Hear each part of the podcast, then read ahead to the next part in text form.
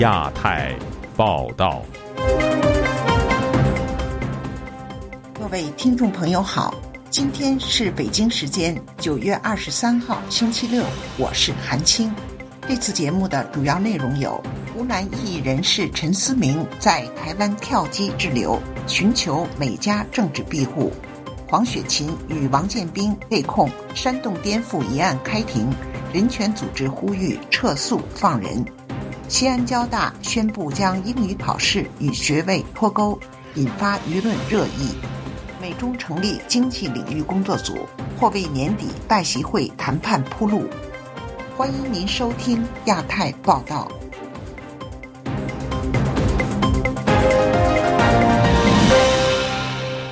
9月22号，湖南异议人士陈思明从泰国搭机飞往广州途中，在台湾桃园机场跳机滞留，并寻求美国和加拿大等国政治庇护。陈思明对本台表示，他拒绝被送往中国。陈思明曾在今年6·4期间因发表纪念公开信而遭中国警方拘留。请听记者黄春梅的报道。为了躲避中共的政治迫害，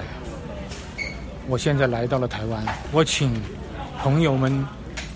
呼吁台湾政府不要把我遣送回中国。台北时间周5清晨6点多，陈思明抵达桃园机场，就下定决心拒绝登上转往广州的飞机，而滞留在桃园机场的转机厅。陈思明接受自由亚洲电台访问时表示，他在7月22日从中国逃出之后，曾先到老挝看到中国人权律师卢思卫被捕的消息，相当害怕，决定转往泰国并取得难民身份。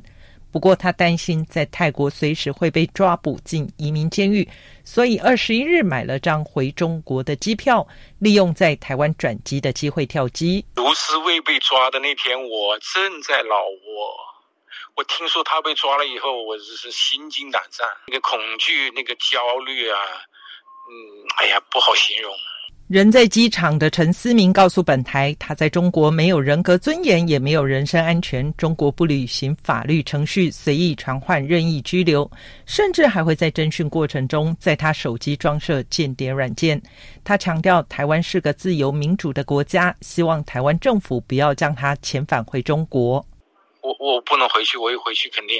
不是坐牢就是被关精神病医院。台湾的移民署在机场约谈陈思明，希望能厘清他跳机的目的与意愿。过程中一度传出陈思明可能被送回泰国的消息。航空公司想让我返回泰国，那我绝对不去。为什么？我死在台湾都行，我在台湾坐牢我都不去泰国了，太恐怖了。那个地方，那比中国好不了多少。旅美牧师郭宝胜长期关注陈思明在中国受迫害的状况。他说，陈思明每年都参与6·4纪念活动，也参加很多的维权活动，被中国当局抓捕过多次，也被判刑。最后一次就是今年6·4发表纪念公开信，就被株洲警方行政拘留15天，官方甚至还威胁要把他送到精神病院。现在回中国呢，肯定是飞蛾投火了，就去了之后肯定会抓捕而且判刑。2018年曾经在桃园机场滞留超过100天的中国异议人士严伯钧已经获得加拿大政治庇护。他接受本台访问时表示，他认识陈思明，如果陈思明被遣返回中国，肯定会受到严厉制裁。自由亚洲电台记者黄春梅台北报道。中国独立记者黄雪琴与劳工活动人士王建兵被控煽动颠覆国家政权案开庭，并将择期宣判。据了解，当局在开庭前已严密布防，雪饼二人的好友批评当局用非法手段获取所谓罪证，难以相信案件能在公平公正下进行审讯。多个人权组织发表联合声明，要求当局撤销控诉并放人。请听记者陈子飞的报道。中国独立记者黄雪琴与劳工活动人士王建兵被控煽动颠覆国家政权的案件，周5在广州市中级人民法院开庭。据了解，审讯整天进行，并在庭上宣布案件会择期宣判。据了解，当局在审讯进行期间派出大量的警力包围法院附近的范围，大批的便衣在路口把守，法院的停车场也停有公安的车辆，也有安排特警车巡逻，盘问并劝离试图走进法院的人士。关注两人情况的雪饼关注组也发文表示，法院早在周四已把附近的范围封闭，并上载相片显示法院的外围与人行道有水马架起两道防线。关注组要求法院公开审理，允许家属旁听，也希望外界关注和声援。黄雪琴的好友马克表示相信两人无罪，又说已经2年没有机会看到黄雪琴，只能够透过其他渠道了解对方的情况，担心好友的健康，希望开庭能知道他的最新状况以及何时能重获自由。他们被关的这2年，最一开始长达1年不允许会见自己的律师，我们能够得知的关于他们的情况非常少。见律师应该是每个公民我们拥有的权利，但是他们连这个权利都是被剥夺的，我们都非常非常的担忧。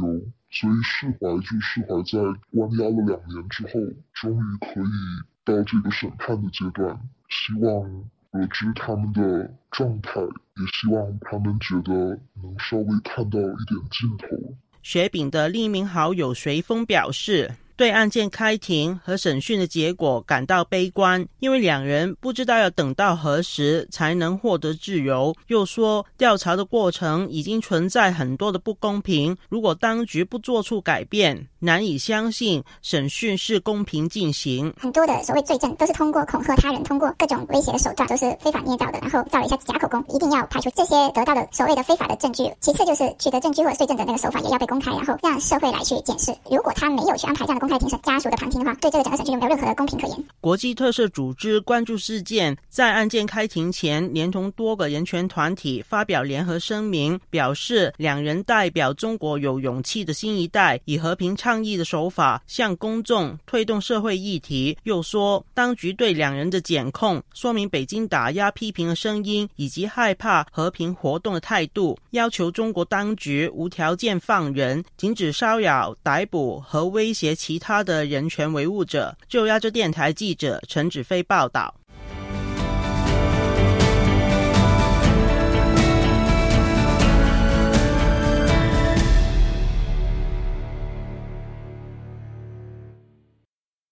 近日，西安交通大学宣布不再将英语4、6级考试成绩与本科生毕业和学士学位授予挂钩的消息，引发舆论热议。有网民表示，这可能是闭关锁国政策的体现，但也有人认为这是高教政策的正常调整。请听记者王允的报道。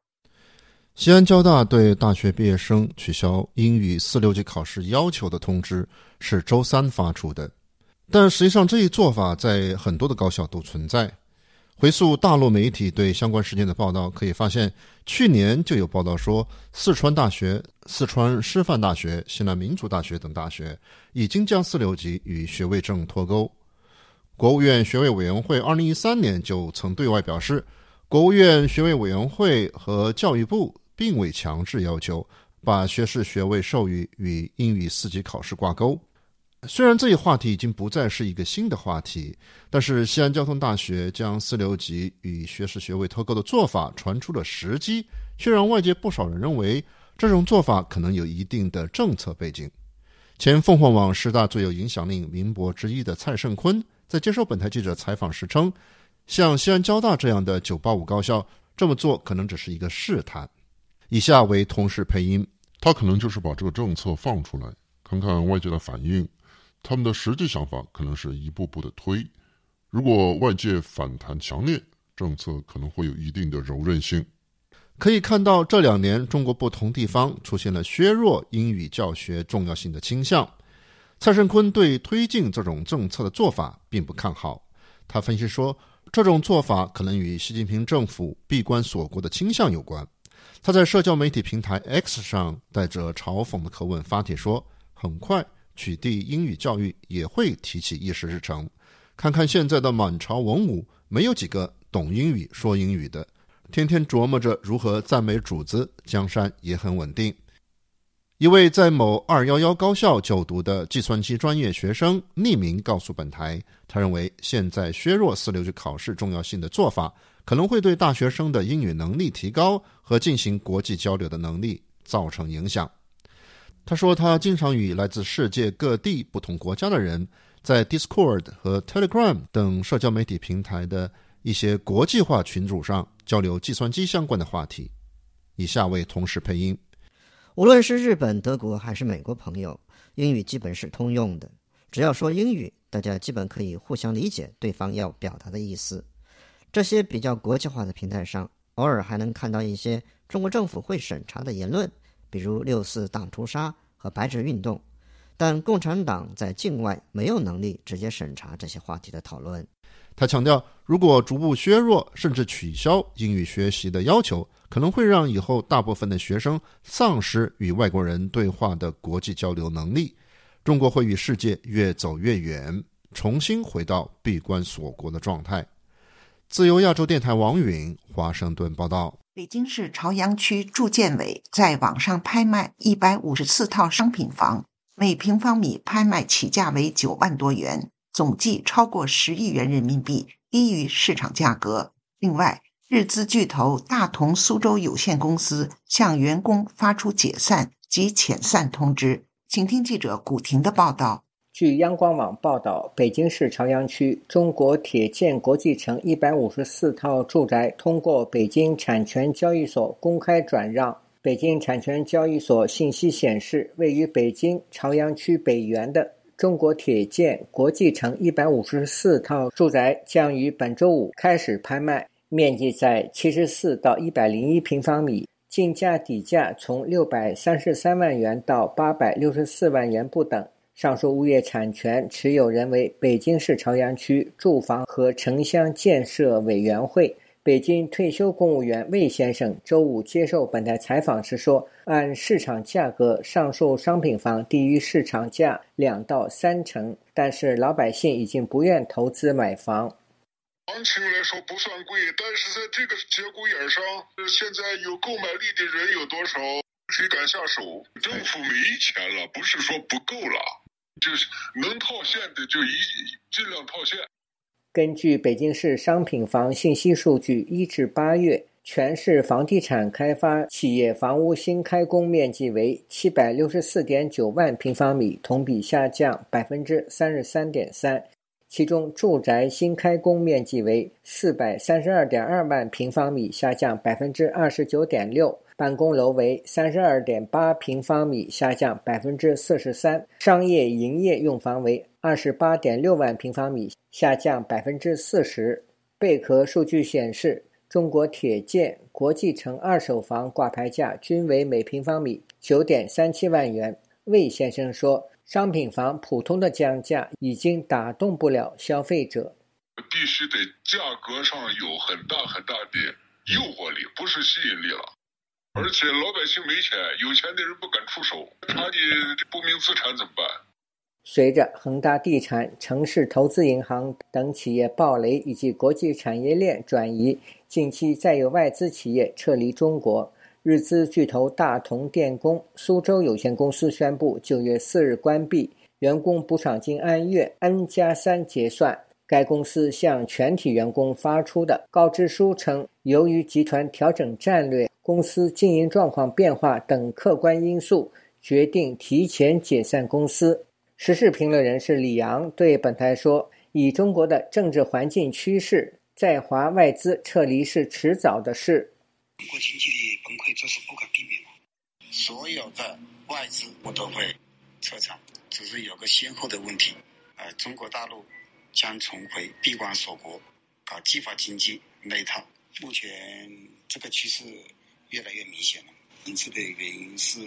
中国与这个西方这些国家的意识形态存在着一种根本的那种对立和对抗。日本大同电工苏州有限公司成立于2003年10月，注册资本2100万美元。据该公司介绍，主要从事研发生产稀土类、磁铁及其相关应用零部件、仪器、仪表、设备，并提供售后服务。自由亚洲电台记者古婷报道。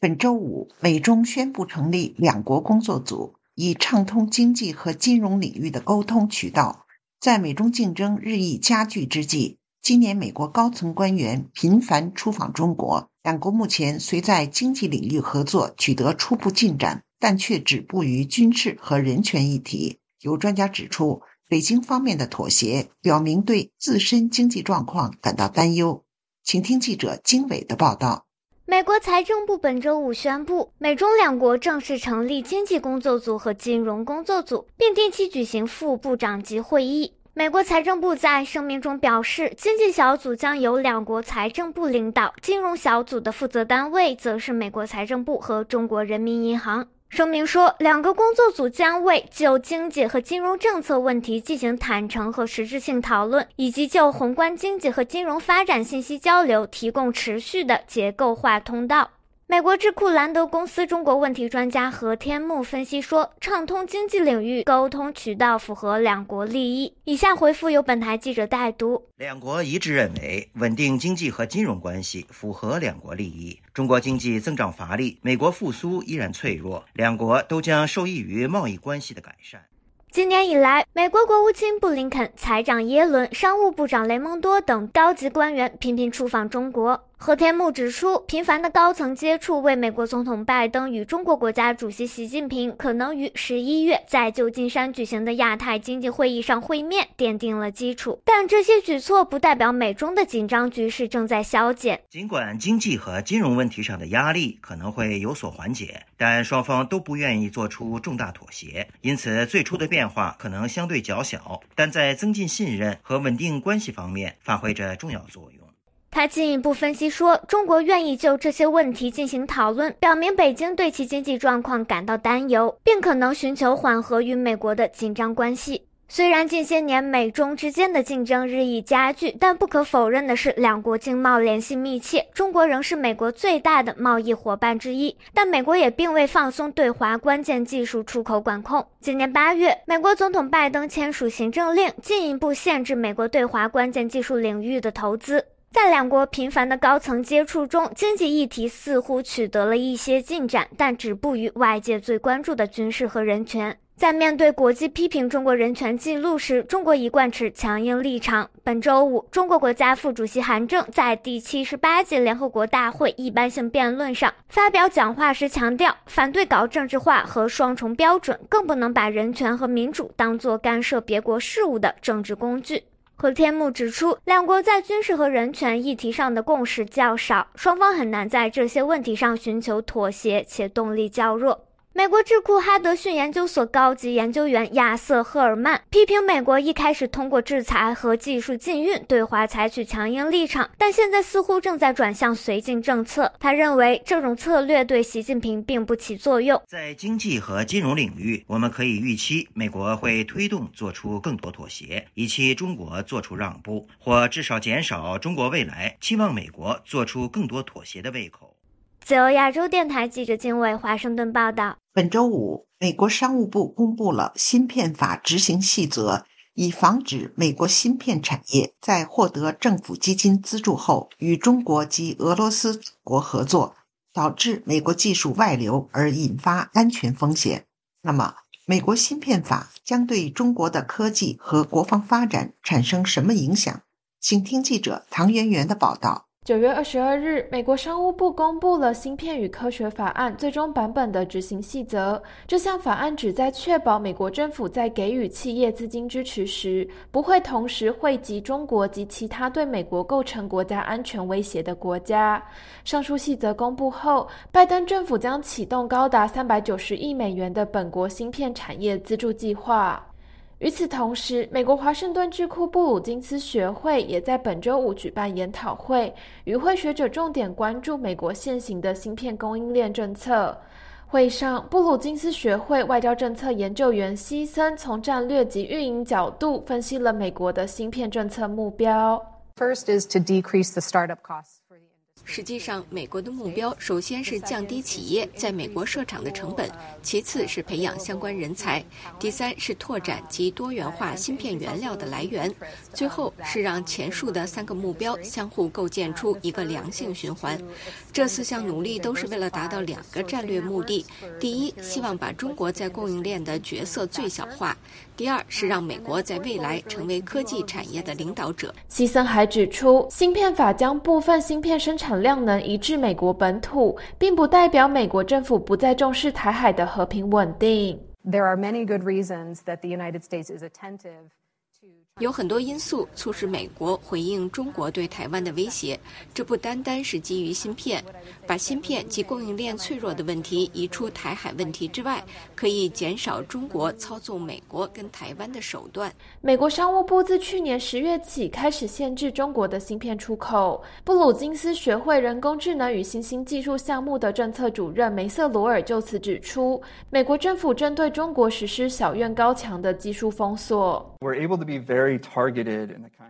对于不想流入中国的技术，我们有非常明确的清单。我们并非要与中国完全脱钩，这将为全球经济带来灾难性的影响。我们是想切断中国获取关键技术的途径，这些技术对美国的利益至关重要。与会学者还针对中国电信巨头华为近期推出 5G 手机的议题进行了讨论。哈佛大学肯尼迪学院访问学者、台湾前立法委员许玉然表示，透过拆解华为手机芯片可以看出，中国的科技研发速度的确受到美国科技围堵的限制，但是外界也必须意识到华为推出最新手机所隐含的政治意义。 China is pushing its own technology standard。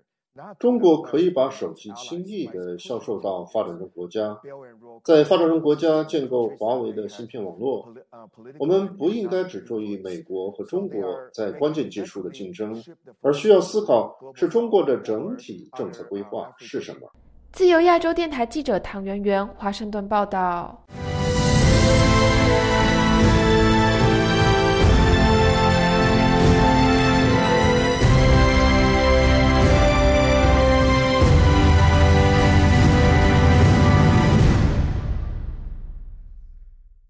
台湾的国防部公开的最新资料显示，侦查到解放军在福建大城湾附近可能有军演，并出动多架各型号的军机进入台湾空域。国防部长邱国正解释首次公开监控解放军资料的用意，并说明情报来源。他表示，是按实情实报的原则处理，承认解放军近期动态异常。请听记者陈子飞的报道。台湾国防部周四公布的监视资料发现，解放军在福建大城湾附近有活动，并出动包括歼10等多种不同型号的军机，共出海活动逾20架次，部分飞越了海峡中线及延伸线，进入台湾西南及东南的空域。台湾国防部研判，解放军9月在大城湾有执行联合军演，同步也发现解放军的远火、火箭军以及大城湾附近的地面部队的动态。台湾国防部周五在公布监控到解放军军机出动32架次，并发现解放军舰共有7艘次持续在台海周边活动。台湾国防部长邱国正同日到立法院时被媒体追问，这次公开监察查到的解放军动态用意何在？他表示，是按照实情实报的原则公开监测到的资料以及取得的情报。又说，相信解放军近期在福建大城湾有联合军演。我们最近的敌情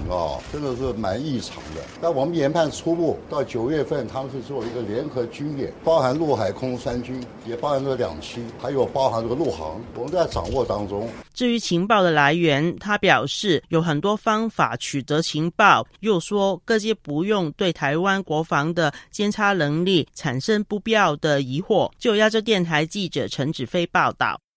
为了宣示支持黎智英问鼎诺贝尔和平奖，成长于香港的澳大利亚人权律师塔兰特推出一个名为《铁链中的黎智英》的霓虹灯箱装置，于悉尼街头展出。对此，目前流亡海外的香港艺术家指出，利用霓虹灯作为创作物料，具有守护香港文化记忆的作用。请听记者邱德珍的报道。塔兰特向本台表示，黎智英选择留在香港捍卫言论自由，直到2020年遭香港警方拘捕，目前仍然遭当局羁押。塔兰特推出这项装置作品是要对黎智英以及对香港表示支持。很希望黎智英可以看到在澳大利亚的霓虹灯光，要替他照出希望。铁链中的黎智英目前于悉尼市中心街头展出，直到10月6日诺贝尔和平奖得主公布为止。塔兰特强调，该作品展出的时间点正是要对黎智英被提名竞逐诺贝尔和平奖一事表示支持。我相信他绝对有资格获颁诺贝尔和平奖。铁链中的黎智英从构想到策展是由塔兰特统筹，而具体制作则是由墨尔本的霓虹灯艺术家科尔亲手执行。塔兰特指出，不少曾经居住香港的澳大利亚人对于近年香港人权情况恶化感到难以接受。澳大利亚人关注和同情香港人，香港曾经是地球上最自由的城市之一，现在变成是政治上约束最严厉的城市之一，简直像是一座大监狱。铁链中的黎智英在悉尼展出期间，当地海报设计师戴维斯也带着他设计的黎智英海报前来声援。他向本台表示，面对香港自由遭到打压，澳大利亚不应该保持沉默。澳大利亚政府应该要介入。今年稍后，澳中领导人在北京会面时，应该要向中国表示关注黎智英案。塔兰特指出，以霓虹灯作为材料呈现黎智英的肖像，他意图重构往日自由香港的城市风景。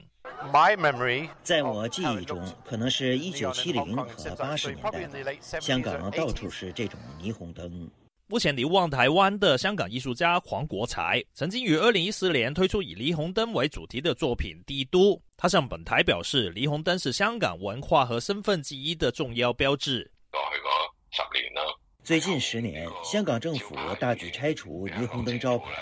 霓虹灯作品变成了在博物馆的收藏品，要走进 M+ 之类的空间才看得到。在街道上已经被较为廉价的 LED 灯饰取代了。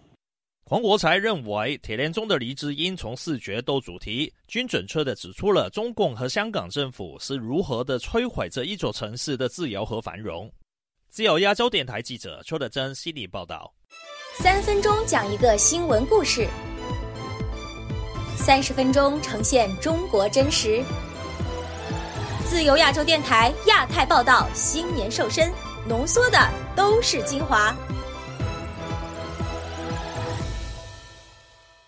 节目最后，我们再来关注一下最近发生的热点事件。综合消息，美国国会共和党参议员卢比奥周四与其他7名共和党议员共同推出一项议案，禁止给予中国共产党员庇护。综合消息，印度外交部在杭州亚运会开幕的前一天发表声明，抗议中国向部分参加亚运会的印度运动员发放无效签证的决定。为表达抗议，印度体育部长取消了前往亚运会的行程。综合消息，美国驻日本大使伊曼纽尔周五将新的批评矛头指向中国胁迫邻国的行为。他贴出了中国船只的照片，称尽管有对日本的海鲜禁令，但他们仍在日本附近捕鱼，并指出中国国防部长仍然失踪。综合消息，中国国家主席习近平周五在杭州会见了到访及出席亚运会开幕式的叙利亚总统阿萨德。